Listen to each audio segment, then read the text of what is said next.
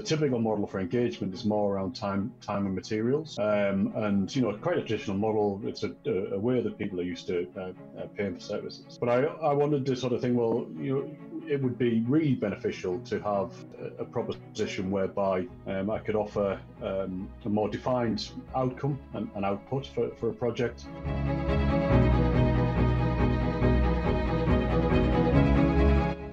But the, but the philosophy really is is to is to almost democratize the world of um, freelance working, consulting in, from the independent side, and to you know really open up and, and enable the workforce across the UK in, in, over the next sort of five, six, seven years.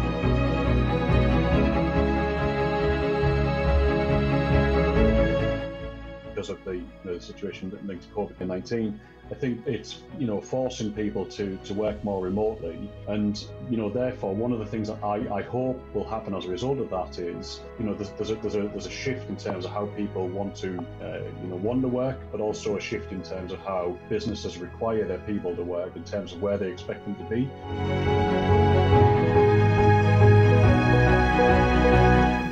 Presenteeism is, is, has not been proven to be anything else other than a you know a, a negative influence mm. really. So, but actually, a lot of people are judged on whether or not they're there at eight o'clock in the morning until six o'clock in the night.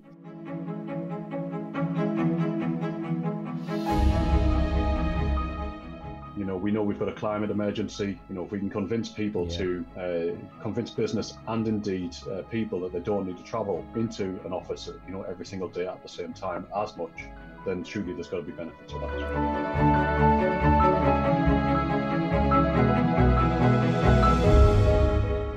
You know, often the, the, one of the big problems that businesses have is people generate work where work's not needed because they, they fill time. That generates work for a whole bunch of other people and generate, you know, this this multiplication effect. You know, which which actually then leads to, you know, yes, there's an awful lot of people doing a lot of stuff, but it's quite low in terms of productivity because it's not targeted, it's not focused. And, generally speaking, that then leads people to a point when they get frustrated because things that they're working on don't see the light of day. My feeling around it is is is that there's a way to to change the way people look at work uh, and to change the way people engage with work to give people more freedom, more empowerment, you know, more flexibility.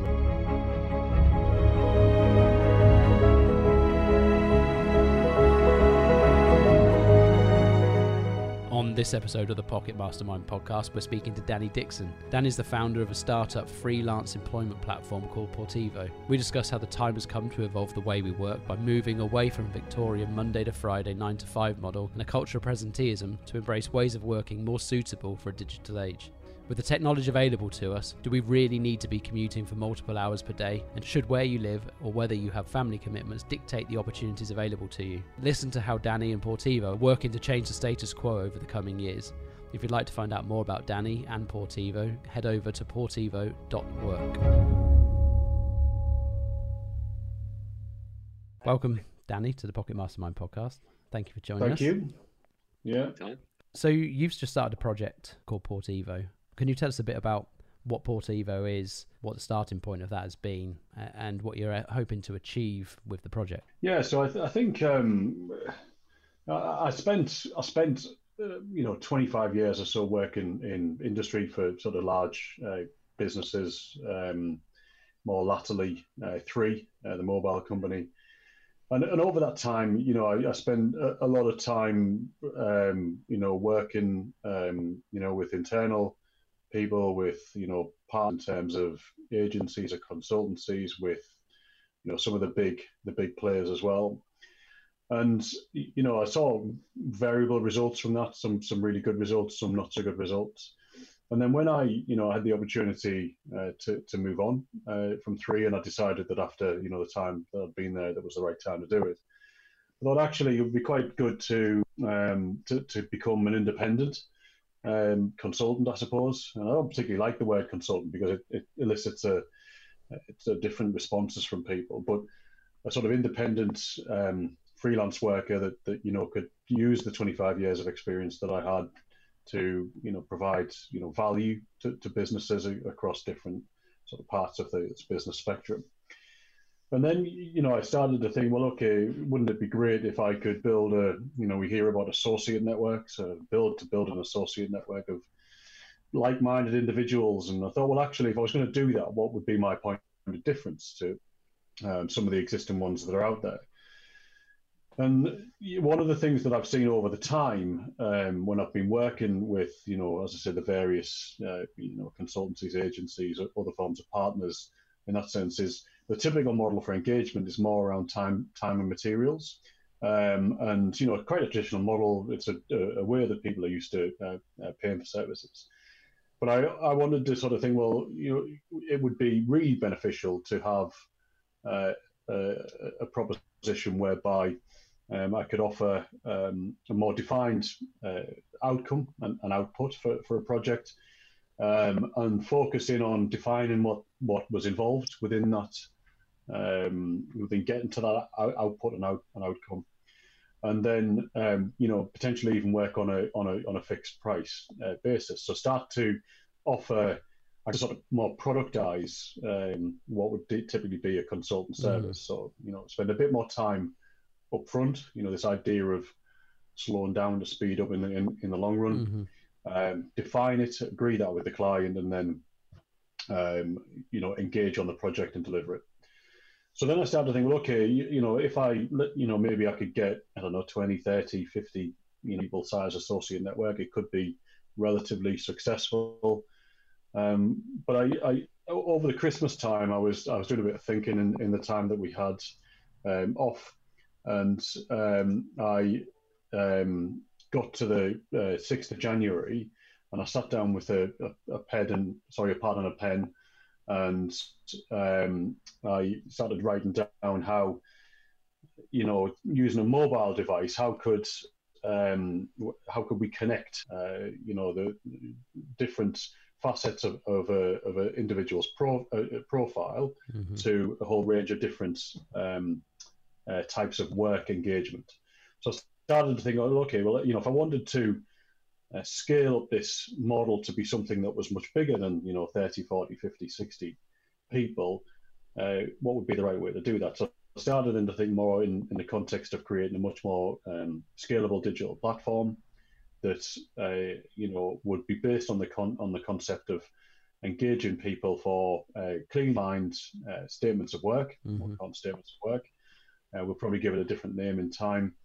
Uh, you know, and, and, then connecting people with those statements of work, um, you know, uh, freelance people, so they can connect directly with clients who have those statements of work and those needs, and doing that over a digital platform, and then trying to do that at scale. So um, it's it, it sort of evolved, if you like, from the from the sixth of, of, of Jan, um, and you know, over the last two months, has started to evolve into something a bit more um, significant. Still very early on mm-hmm. uh, in, in in in the process, but the but the philosophy really is is to is to almost democratize the world of um, freelance working consulting in, from the independent side, and to you know really open up and, and enable the workforce across the UK in, in over the next sort of five, six, seven years. And are there any particular sectors that you you'd want to be targeting initially? Is there do you see a natural fit in certain skill sets?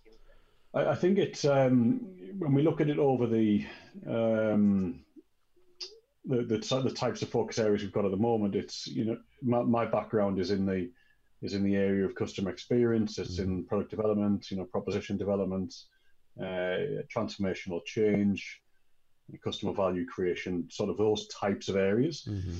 So the, the the, the people that I'm initially working with are, are focused within that within that area. But so the, that's going to be our starting point. But the idea is is is when we build um, a piece of uh, technology that can then facilitate this interaction between the, the client and the and the associate consultant mm-hmm. or the freelance uh, person. The idea would be we build that in such a way that it can be quite agnostic to mm-hmm. the you know the um, the piece of work in question or, or the client. So, but I mean, t- typically the, the, the focus will be on um, you know more professional uh, sort of freelance type mm-hmm. activity initially, and um, you know it's not in, in, to be or intended to be the Fiverr end of the mm-hmm. um, um, ecosystem. It's sort of intended to be you know chunkier, like chunkier pieces of work that uh, a company can buy on a work package type mm-hmm. basis. Mm-hmm. And do you see uh, do you see a role for maybe small organizations, small businesses to be able to effectively pitch for statements of work within that? So you, the individuals, maybe one or two uh, people in a business, like a small digital marketing agency, for example, something like that. Do you see them interacting with your service? Is that, or is it purely individual? Uh, I, no, I, I see the um, I, I, see the ability for um, uh, small to medium enterprises to mm-hmm. be able to, or even or even smaller businesses to be able to access. Because if you think about it, there's there's often a cost barrier that some of these businesses have to be able to engage with some of the larger consultancy mm-hmm. organizations and and other forms of agency. Um, and sometimes even with the uh, what we know what you call the contingent labor market, so the mm-hmm. you know sort of contract type resource. If we're able to you know work package down uh, professional services, you know potentially into into smaller bite-sized engagements, then that then opens up that um, market opportunity for uh, small businesses as well. So if I'm a small business with a relatively small budget, uh, I'm able to access um, people who've worked, uh, who've got a sort of broad range of experience, but the, but you know might just be a short-term engagement, yeah. and, and, therefore I can access them. So it sort of it opens up the whole uh, landscape from a from a buy side as well as a supply side as well. Sounds really interesting. What I guess that one of the challenges has been historically uh, getting people to to buy into this remote working, and obviously where we find ourselves now uh, with enforced yeah. remote working, it could be a good catalyst for that. Have you have you thought about um, what the potential benefits of of this of this enforced change might mean for for the project? Yeah, I mean, I, I think it's it's one of those um, uh, scenarios where it it's the, the, current situation we find ourselves in, and I guess we're all uh, struggling to adjust to that. Is one that um, is forcing us to to work in a much more sort of remote manner. Um, if you think about the you know the context you know before all of this is people like crawl cramming themselves into the into into their cars on trains mm-hmm. you know trains are packed during you know the the uh, rush hour uh, windows either at the start of the day end of the day.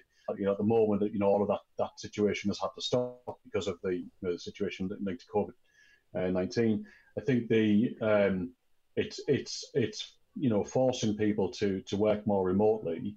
And you know therefore one of the things that i i hope will happen as a result of that is uh, you know there's, there's a there's a there's a shift in terms of how people want to uh, you know want to work but also a shift in terms of how businesses require their people to work in terms of where they expect them to be you know because i think it's unfortunate that a lot of a lot of success at an individual level in in, in, in corporate enterprise or, or even in even smaller businesses generally based on how many time how many, how many hours you spend in the office. Yeah. Presenteeism we, is, is, is not being proven to be anything else other than a you know a, a negative influence mm-hmm. really. So, but actually a lot of people are judged on whether or not they're there at eight o'clock in the morning until six o'clock in the night. Whereas actually, if you're able to say, look, you know, this is the thing that I want um, uh, doing, um, you don't really need to be here, you know, five days a week. I'd, I'd like to see you one day a week or whatever it yeah. is. That's fine. But actually, you do it much more flexibly. Then you you you know, um, I think the current situation that we have is um, will encourage people to think more and more like mm-hmm. that um, and be able to you know work much more flexibly, much more remotely. Which, if there can be any positive that comes out of this, you know, that that that, that I think is one of them. Yeah. You know, and, and you know, just to build on that you know, we know we've got a climate emergency. You know, if we can convince people yeah. to uh, convince business and indeed uh, people that they don't need to travel into an office, you know, every single day at the same time as much, then surely there's got to be benefits for that as well. Yeah, definitely. I think um, I think we we talked about this previously. The per- the presenteeism is is a massive challenge, I think, and um, I think if the, the, a couple of things that could change, you know, with a, a statement of works or a, a, process by which you're proposing, I think is is great. And I think also linked to that is really being paid for the outcome rather than the the process as such. And I think at the sure. moment, because of you know these days everything is based on a on a fixed salary effectively, regardless of how many hours you're there. Um, yeah. Companies are quite happy for people to work uh, really long mm. days um, not get much rest, uh, and I think that would change if they were paying Mm. for a specific statement of works or for a time period. If everyone was on hourly wage, I bet you wouldn't see many people in the office at eight o'clock in the evening because the business couldn't afford Yeah. to sustain that, right? So, Well, that's right. And, and the other thing is, if you, you know, you, you you've got a lot of experience within, uh, you know, the sort of you know uh, uh, service corporate you know Mhm. sector and things like that. And and you know, often the, the one of the big problems that businesses have is people generate work where work's not needed, Yeah. um, because they, they fill time. That generates work for a whole bunch of other people, and generate you know there's this multiplication effect you know, which which actually then leads to, you know, yes, there's an awful lot of people doing a lot of stuff, but it's quite low in terms of productivity because it's not targeted, it's not focused. It's whereas you, you, you, people can, you know, and, and, and generally speaking, that then leads people to a point when they get frustrated because they can't, um, the things that they're working on don't see the light of day. mhm. opportunity for um, for for businesses to be to be focused more on um, you know the things that matter, the things that are going to add value to the business. Um, it takes a different type of leadership. yeah, Um, you know, I think, um, but but it you know, and it requires people to better define what they want to do um, up front. Um, but I think the the gains in, in the long term and the and the saving Uh, I think would be significant for business over time. And what do you think needs to change from a leadership perspective for this to, to be I, th- I adopted? think, uh, yeah, uh, I think it requires. Um, I think it requires leaders to simply be more clear on what they want out of Mhm. something, and and you know, I, I think we've seen over time we've seen leaders be, be sort of more resource managers and and and and actually you know not necessarily always undertaking the leadership obligation, which is to set Mhm. direct the direction of travel to you know to define you know the, their element of the strategy or the strategy depending on where they sit in the business um you know to to to, to provide that guidance and the right level of prioritization people within the team um and you know then you know importantly enable people to do that so not Mhm. be you know not be the person that's got to you know it's got to be uh, you know all seeing and all knowing all the time but actually then bring the team up around them to be able to be successful and i think we've um, i think a lot of leaders uh, these days uh, don't really do uh, that very well i don't think Mhm. there's a you know it's sort of get into something and then find you know muddle their way through it to the point that they, they, they might get to the outcome whereas actually if leaders had to spend more time thinking about the direction that they were going in, uh, thinking about what the priorities were, defining what you know what they wanted in terms of outcomes and outputs, then in in time again, as I use the expression earlier on, you know, you slow down to speed up. Mhm. You know, you know, yes, getting started might take you a little bit longer, but getting to the to the solution Yeah. uh, becomes much quicker in the long run. Well, I think you end up saving a fair amount of time as a result of that. I think, you know, you and I have both been uh, part of projects where they probably got started a bit too quick. Uh, Mm. a, a deadline was put in place that was probably never realistic, and as a result, that the Yeah. deadline wasn't achieved, and the project ended up running on probably three times longer than it otherwise would have done had the due diligence been done up front, rather than trying to rush it through and, and then falling over multiple challenges along the way. Yeah, yeah. Um, you know, I, I was in, involved in one thing in, in, in the past myself where you, you, the, the biggest d- driver at one particular point was just to deliver something in Mhm. inverted commas. Now it wasn't quite as as, as black as that, but it was. Um, there was there was an awful lot of rushing to be able to prove that we could do something. we spend an awful long time after that Yeah. um, trying to uh, verify what the actual you know proposition was for the customer, and you know because we couldn't uh, clearly um, you know that wasn't clearly understood as we, we wanted to be. Um, you know, we, we ended up losing a lot of time because we had to then reinvent it later on. So Mhm. you know, it, you do, you do, you know, it's it uh, it feels good To um, to be able to get something out quickly, Yeah. but it isn't always it isn't always the best thing if it's if you know if that idea was ill conceived to start off with. Yeah. And the other thing I think um, potentially it's probably going slightly off topic, but I think the other the other part with leadership is probably this level of detachment from the outcome that I've definitely seen. And so I think the there's so many there's so many layers removed quite often, particularly within large organisations, that they don't necessarily know what is happening, whether it's something is being delivered, and whether something else could have been achieved. The message goes up all the time. We've done everything we possibly can, and I've definitely seen that.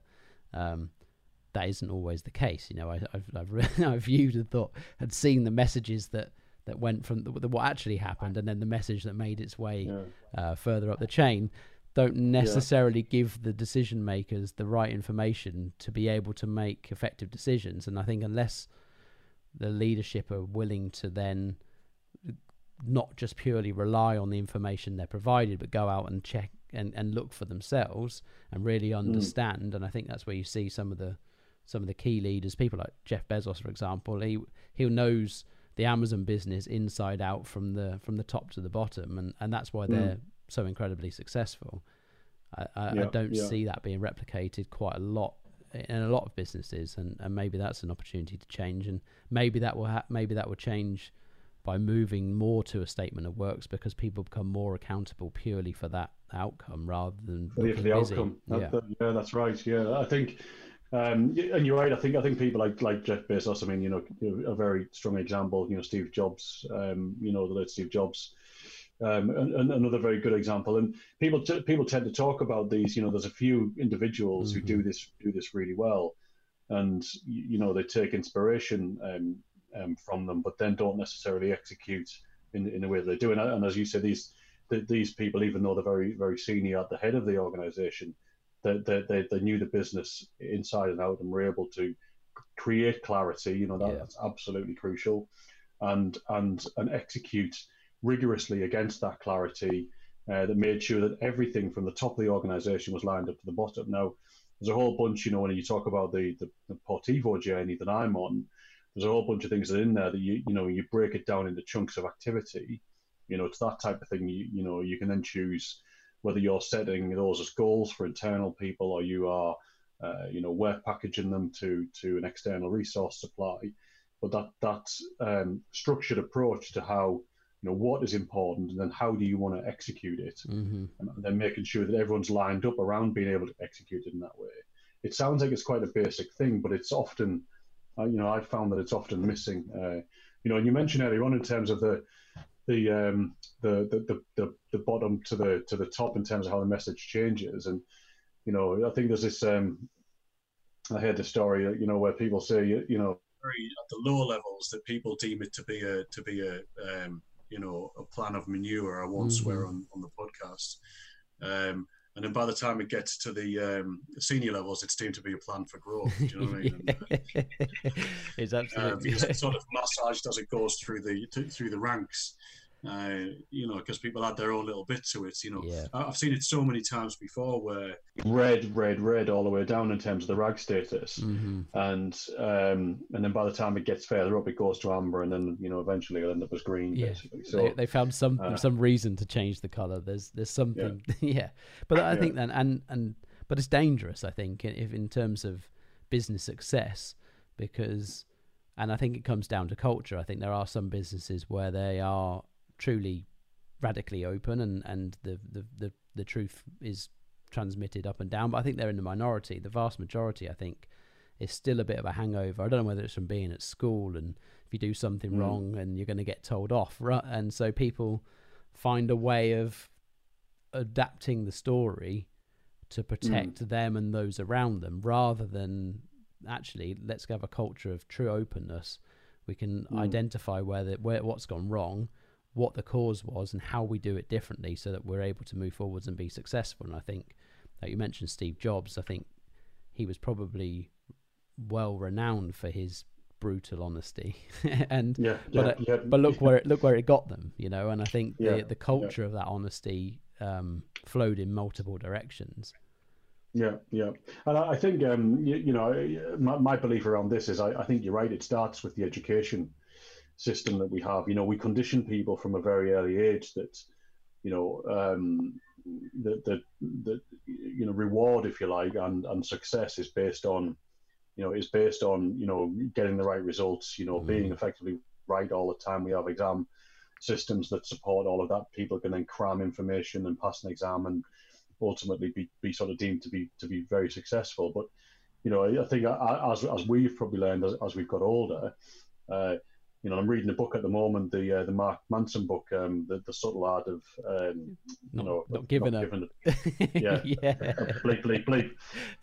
Um, and um, you know, one of the things that uh, that he you know talks about is the, the only way you learn is through failure, Yeah. right? So it's and and I know it's an overused cliche a, a lot of the time that um, you know this idea that you know fail fast and everything else, but Mhm. actually I do really believe it Yeah.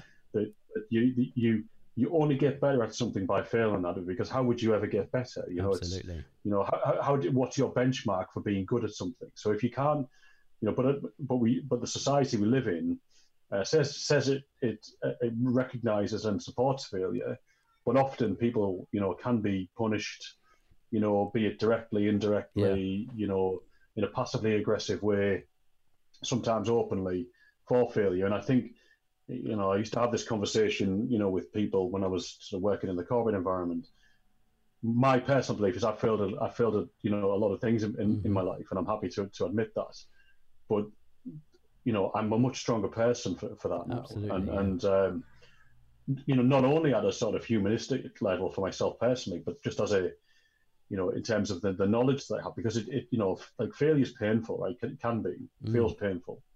But you, but um, uh, then drove me personally to go out there and find out more about things where maybe I was weak, and now I'm not. I'm not so weak anymore. I'm Yeah. still not at the destination, you know, because I don't believe we ever get there. No, you don't. But I'm, but, but I'm, you, you know, I, I think I am better, much stronger at those things, and feel much more credible and much more comfortable and all, all of those sorts of things. So I, you know, yes, I started taking risks that I never would have took before, like writing Mm. articles and things like that. You know, creating a blog and you know, you know, I never would have taken those risks before. But but you know, the sense that you can just you put yourself out there and and and be be okay.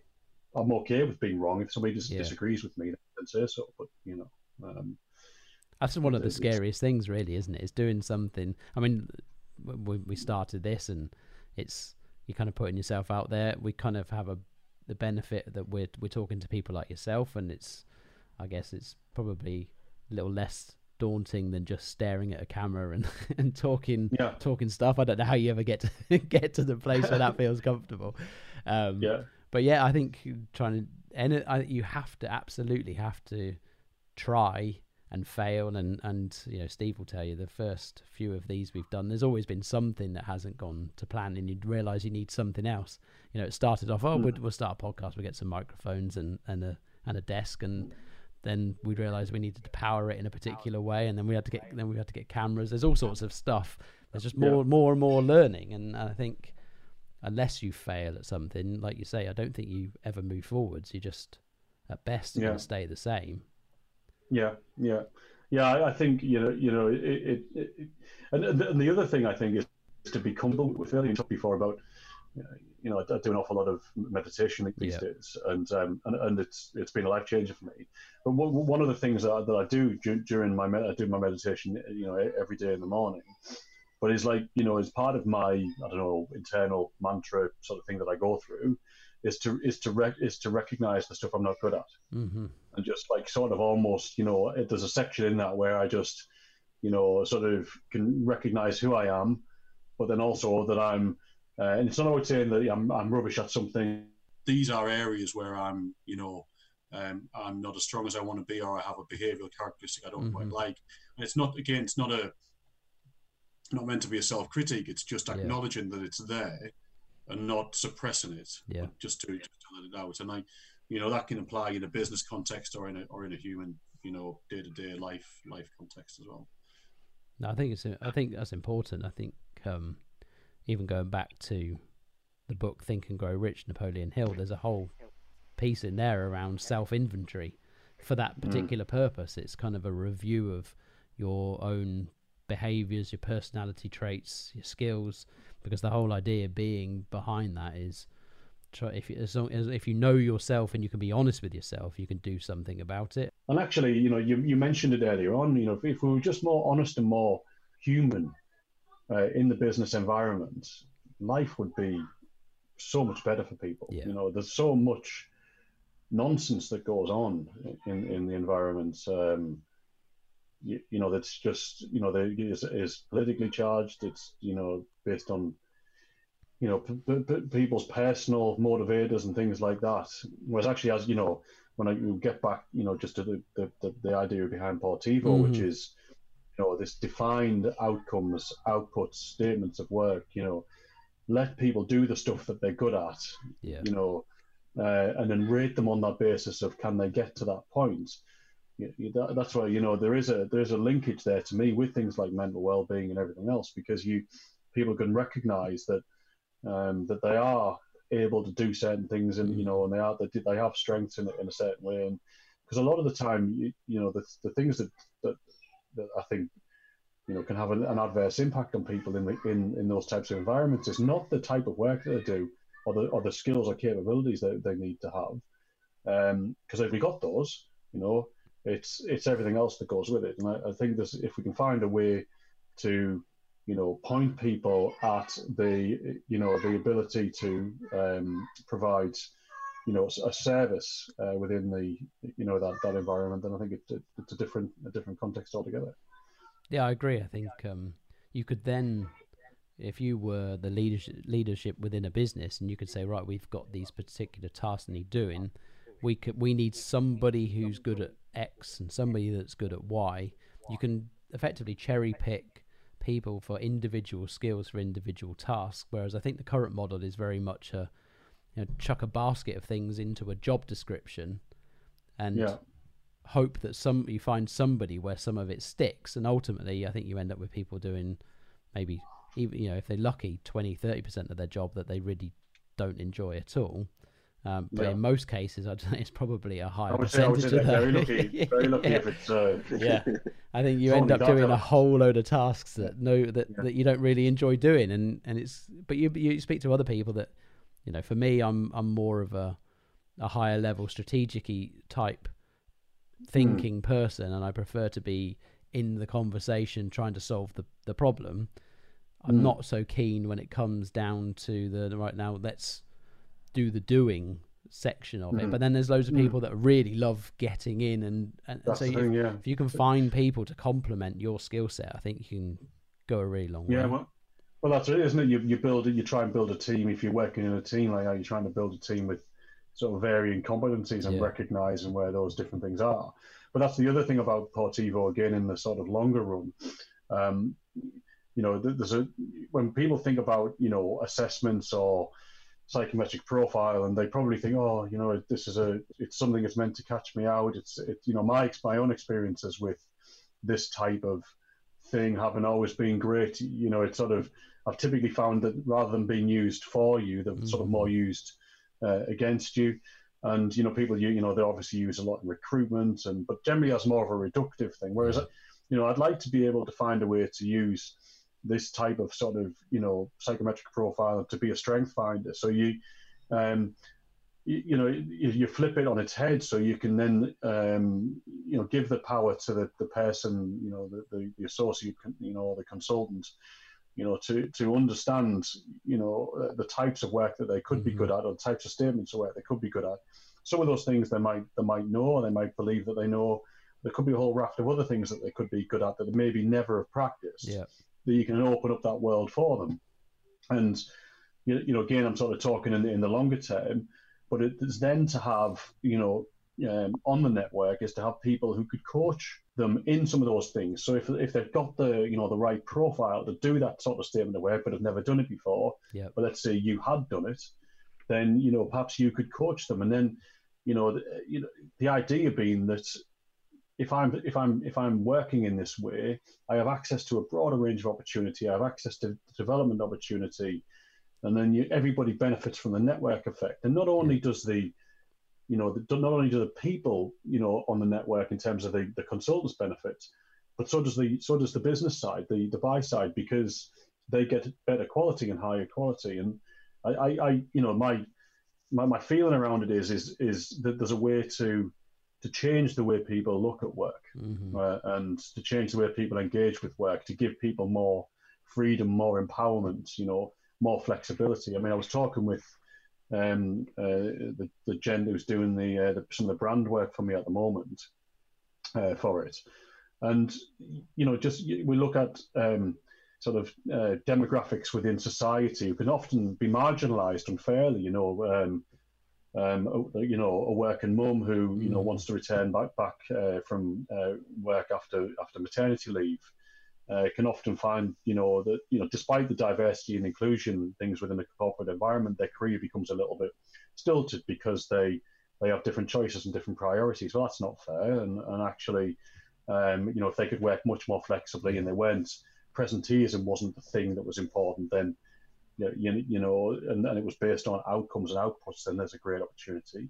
You know, people from the um, you know classified and registered as disabled, mm-hmm. you, you know, who maybe can't, maybe aren't as mobile as uh, other people in some cases, or, or, or, don't want to or can't, you know, work within a corporate environment, but they're very, very highly skilled at something. Mm-hmm. Can we open up the, the, the business landscape for them by making sure they don't have to travel to these places, but actually can offer their skills in a in a, in a, in a more remote way. And as I can go on, you know, the list goes mm-hmm. on, but I, my feeling is there's an awful lot of talent that exists out there in not only in the UK but across the world mm-hmm. that doesn't get access uh, uh, uh, to some of these uh, projects. And also, I think there's an awful lot of business who don't get it, don't have access to the full market. Yeah, and I think that somehow needs to change.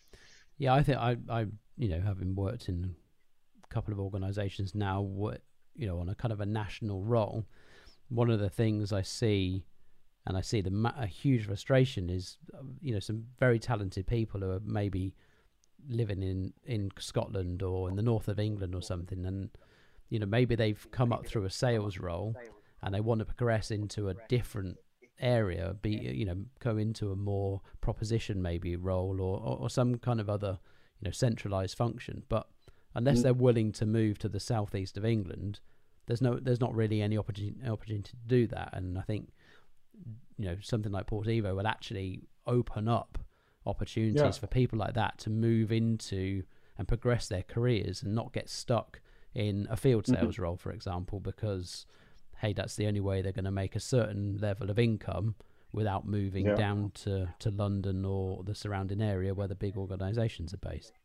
Uh, exactly. We, we, I mean, you know, I'm, I'm a, I'm an economic migrant myself. You know, I'm from the northeast of England. I, you know, I saw the, the, you know, 20 odd years ago, but I saw mm. that the only way for me to build a successful career was to move move to London. Now I've had a great life in doing that. You know, I've, met my wife and I've, I've, you know children. I've settled in, in the south southeast of England. I'm very happy with that. But that's not for everybody, and yeah. not everybody wants to do that, and they shouldn't be forced to do that to enjoy a successful and yeah. uh, you know fulfilling career. You, you know, I think that I was talking with a friend of mine as well recently who um, his brother. Uh, he studied economics. Um, uh, he worked for, I think, one of the large American banks uh, mm-hmm. for for a while. Um, very very strong economist, but also suffered with um, uh, sort of acute anxiety as well, and used to, you know, um, struggle within within the working mm-hmm. environment. So he, he, you know, long story short, he's now a truck driver. Um, who's a talented economist, but doesn't feel like he can sort of spend time in the corporate environment because he simply doesn't doesn't feel like he can, yeah. you know, work in that way. Um, but could, you know, actually in a portfolio context and in a Portivo context, still apply his mm-hmm. capability to business problems, just not in the traditional way. So that's a loss of key capability in that particular area for our economy. Yeah. And I'm, you know, I'm sure that story is repeated hundreds, thousands, you know, know millions of times potentially. Yeah. Oh, definitely uh, across our land.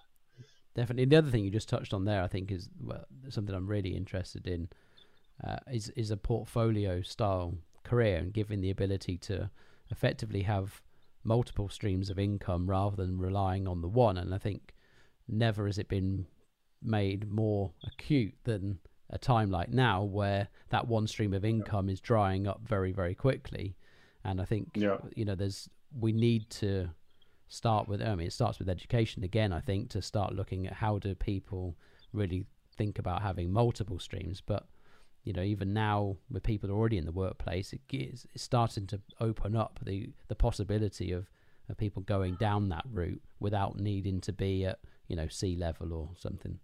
Yeah, yeah, and, and I think it creates a.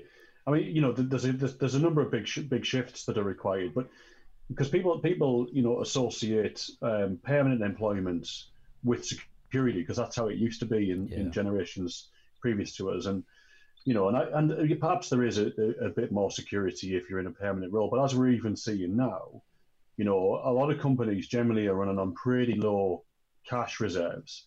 And something, you know, I mean, this is an unprecedented scenario we'll find ourselves in, but something like this happens and, and the businesses collapse basically. So they, you know, they find themselves in the situation where they didn't have, as you say, it's it's it's dried up and not through, through no fault of their own. Yeah. You know, but with having the ability where yes, you could potentially work much more flexibly for, you know, more than one business for more than one industry. You know, perhaps in that situation, well, you know, at the you know the the consultant side, you know, the, the businesses that they're working for you know, yes, some of them might struggle, but then other ones, you know, may not, and therefore they've got, you know, they could create a, you know, even if there's a there's a ramp down in the stream of income perhaps during certain situations, it doesn't happen for every industry. But at the business side as well, they're carrying an awful lot less fixed cost yeah. through this model because they're not they haven't got all of the low productivity, you know, high, you know, levels of, of you know inadvertent wastage, but it is wastage. Uh, so they have a, a like a healthier P and L, healthier margins, because what they're then doing is they're then dialing up and down their resource as and when they need it. Um, and you know, people would say, well, does that not mean there's less work for people? I don't. I don't think so. No, I, I, think that you know uh, this idea that you, you have access to more to more business, more opportunities, more business across the, the whole stream of size. Um, and I, I, think it, it, democratizes the whole market yeah. and actually makes you know, and it, it, it's not something that will happen overnight, but it will over a period of years, it could look the way we work and we interact with work could look very, very differently. Uh, and and I think that um, I think that's really exciting for everybody involved. Yeah. Actually.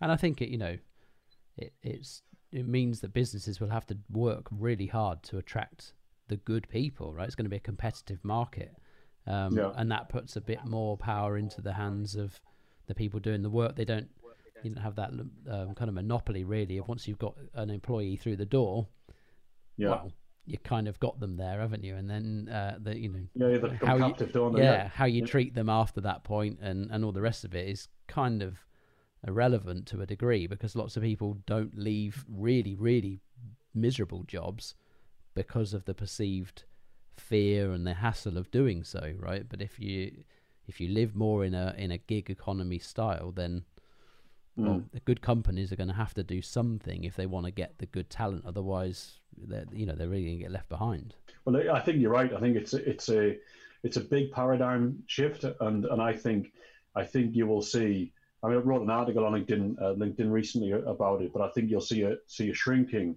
of the corporate structure because businesses actually need uh, you know uh, P and L and sort of margin uh, perspective. Uh, I think, but I think with that shift, then you'll also see a transference of some of the power mm. to um, the the the you know the, the people actually doing the work. To, to your point there, um, and and it's not about you know wielding that power. I just think it, it will empower uh, yeah, different uh, people within, within that system. Yeah, um, and just it will change the dynamic of how you know the people doing the work interact with the people who need the work done. Um, and it doesn't mean that you'll see you know, a, a, disappearance, I don't think, of the corporate structure. I think there'll still be massive companies providing mm-hmm. massive services, you know, to people in, in the same way. But the way that they resource uh, those services, you know, yeah. could be done in a different way. And then, as I said there, you know, the people supplying the resource to do those services can be supplying those same resources to a bunch of other different enterprises as well at the same time.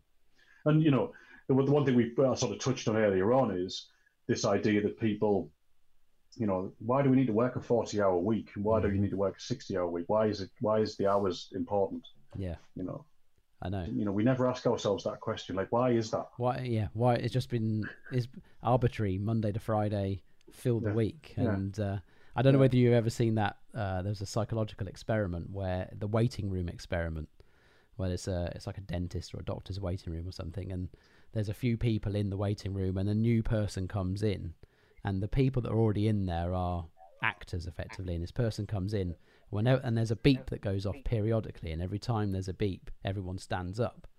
And so the new person comes in and looks funny and doesn't do it for, for the first couple, but because everyone's doing it, they start to do it, and then one by one, the actors leave because they get called through and new people come in and the new people when you get to the point where there's no original people there and everyone's doing this standing up Everyone's on the beat doing this because it's just yeah. what they would do everyone else was doing when they got there it's just like passing the baton on, isn't it? It's Yeah. like this, like the, the the sort of adverse and slightly perverse side of like you know this like almost osmosis, like like Yeah. leadership by osmosis, where you know somebody's asking you why you're doing something, you just go, well, everyone else was doing it, Yeah. so I'm so I'm doing it, and uh, yeah, I, and, and, and I, I honestly think because because if you know, it was part of the new business, I was I was looking at um, uh, key um, insights around the um, second industrial revolution and Uh-huh. what created the you know the um, the, the the nine to five working model um, and you know it was all around the protection of, of workers and you know protect us from you know from from themselves actually but also from you know the uh, the abuse of factory owners and things Mhm. like that. But you know over what 150 years ago? You know probably more than that now. And we live in the digital age where we've got you know more opportunities for connectivity than we've ever had before and we're still working in that way. Yeah. It's very very strange. It is. It's funny. Um, the other day somebody asked me and said because you know it's been a while since I've been in the corporate world and I've been doing this and and various other things, and they said, "Is there a difference between a weekend and a weekday?" And I said, "Not really now, to be honest, because yeah. I work when I've got stuff to do and when I want to, and suddenly when something strikes me and I, I might work flat out for 10 or 12 hours and then the next day I might go cycling and I'll do a little bit less, but it kind of ebbs Yeah. and flows a bit more naturally now and I feel more fulfilled on it, you know, generally as a result of doing that. Yeah. Well, I think that goes back to the point on empowerment because, you know, it's it's not this isn't you know again again one of the things that, that I've observed when I've worked with people, uh, you know, when I was doing some work at three and we were looking at how we could, um, you know, improve things like flexible working and improve the adoption of flexible working and. The, the thing that always comes up, you know, is this idea that, um, and this, this is not unique to any, all businesses or a lot of businesses are the same, but it comes up that you know this idea that people th- there's a I guess there's a lack of trust if we just sort of put it out there that that um, if I can't see you then perhaps I don't you know um, feel that you're doing your work uh, and and also there's a, you know that comes in from the employee side as well that you know people feel like they won't trust me so then I've got to do more and more whereas you know as you said there you know and I'm finding this myself you know sometimes I work you know really hard you know for for a long period of time Mm. but then yes, I'll take I'll take some breaks, or I'll go down the gym, you know, in the morning, or I'll, you know, I'm not I'm not, I'm not confined to it to it to a schedule uh, that that is, um, you, you know, that's so rigorous in, in that sense, and, and and that can feel quite empowering. You know, if you if you can scale that model for everybody, um, you know, and people put some sensible controls around it, um, then you know, within that model, then they might decide, you know, that they want to take a, a three month um, you know, break from it all Mhm. and, and, you know, just take some time out and then be able to plug back in, you know, into into a into a network where they can, you know, they can they can they can get the work, you know, as, as they were before. hmm Um, and I, I just I, I sort of the, the feeling I have is you, you you just end up with a whole raft of like on on mass scale of more motivated people. And if you think about, you know, the, the current time sort of accepted, but like sort of the post Brexit landscape, Yeah. you know, when we we need to level up the UK as the Prime Minister says, and we need to, you know, uh, drive innovation, and we need to, you know, uh, create new wealth in the economy. That to me, you know, that all comes from the people we have, and, and therefore to, you know, to make sure that as much opportunity is available for people to, you know, and to work in a way that's flexible for them and that meets their lifestyle needs. That's how you unlock, Yeah. you know, significant opportunity. And how do you? uh, Obviously, there's the the the kind of tax reform, the IR, the famous IR thirty five has now been Yeah. deferred for twelve months. How how does that work with this kind of model? Is you know how do we? Do you think? Well, for firstly, I guess the question is, do you think that'll end up being reviewed now? There's another year with a lot of pressure on it, um, j- over the Mm. course of next year as to whether that will be actually implemented or not. I, I, honestly don't know whether it'll be, be implemented or not. Obviously, yes, and I think the deferral is a sensible a sensible thing. Personally, I think the way that a lot of, a lot of companies reacted to it was was a sledgehammer mm-hmm. cracking a nut. Um, but also, I think you know I think it is fair to say that uh, for a lot of um, contractors, sort of freelance type people who um, had been working in the same organisations in some cases for you know five you know years, some, some cases ten years. Yeah. You know, you know, you know, to break that that's that that's not you know freelance work, and it's yeah. that's not working at risk. It's um, so so I can understand you know why um, the, the government looked at it you know in a way that says well you know you're you're pretty much a permanent employee yeah. if you're going to be there nine to five and you're working for somebody and you have budget responsibility and you know but but you then you then exercising your um, revenue through a, a more efficient sort of tax model that's designed for reinvestment in business and mm-hmm. you know all of that sort of stuff so I, I, I sort of, I, I, I, don't, I wouldn't say if I agree or disagree with it, but I sort of understand why, why they looked at it. I mean, in this particular context, the way um, that I would see it is, it's it's a you know this model becomes a, a, a way of working. It's not designed at all to to get around IR thirty five. Mm. It's designed actually to uh, to you know to to give people style careers where they're working for you know, potentially sort of two or three or four clients at any one time. And, and rather than working on a time and materials basis, they are providing their capability as a service mm-hmm. to uh, an organization, which is more of a uh, typical consulting style model. One of the um, things when you were just talking about the, the psychometric stuff, and I mentioned earlier Ray Dalio, I'm reading his book at the moment uh, called Principles.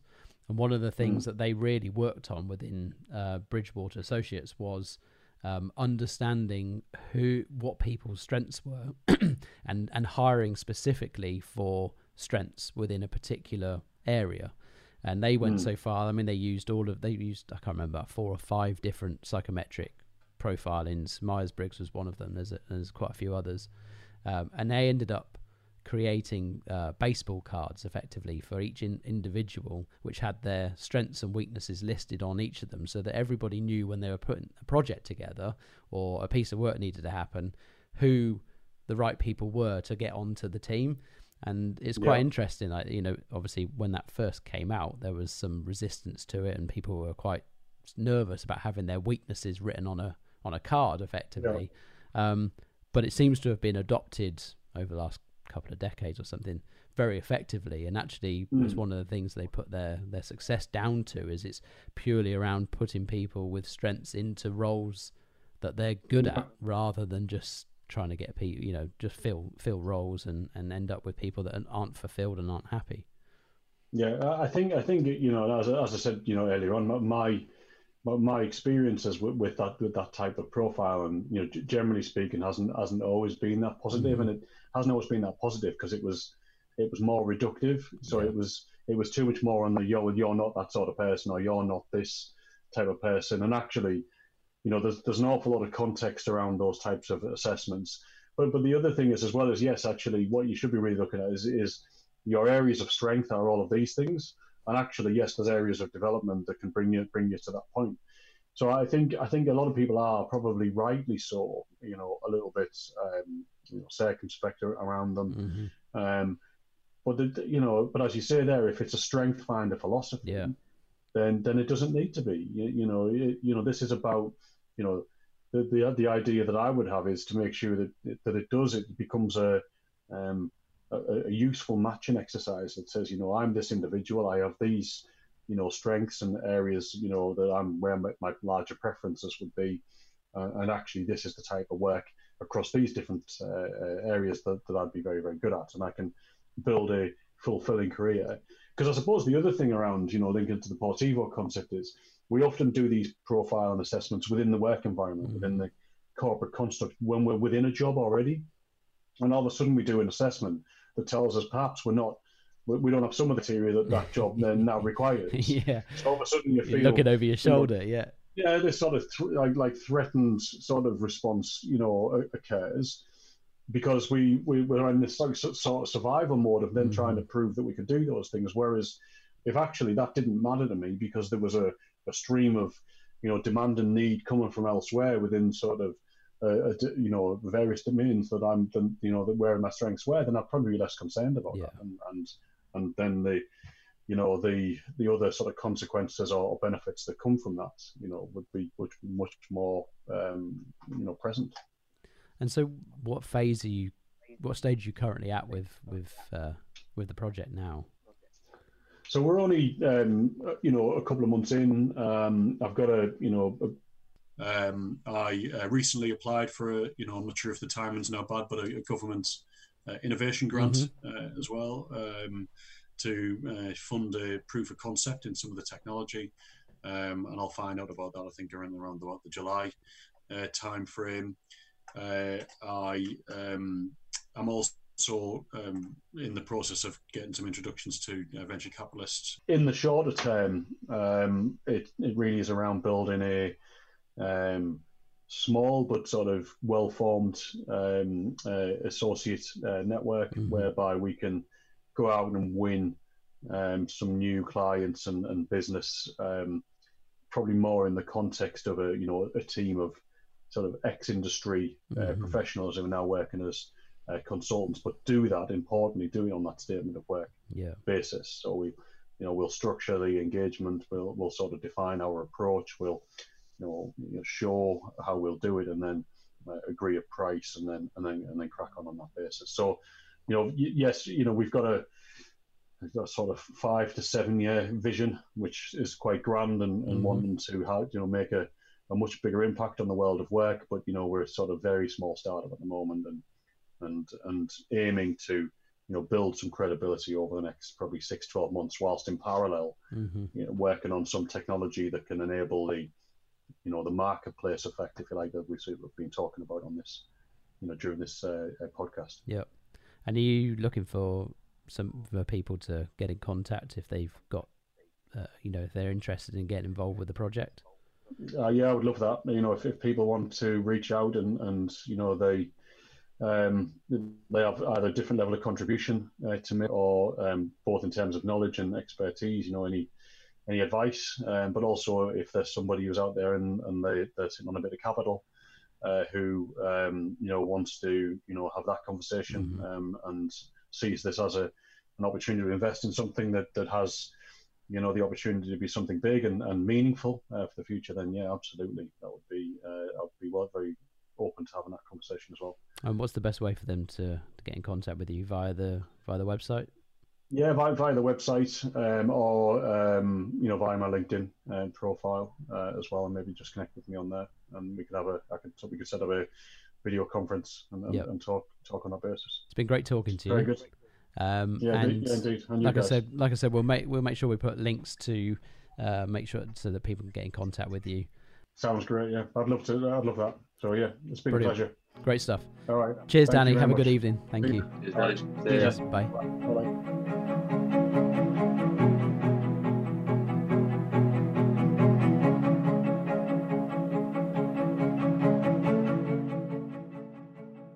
We hope you enjoyed this episode of the Pocket Mastermind podcast. If you'd like to hear more, head over to pocketmastermind.com. And if you'd like to learn more about Danny and Portivo, head over to portivo.work. Until next time, thank you very much for listening. We really appreciate it if you'd like, share, and follow our content so that we can reach more people.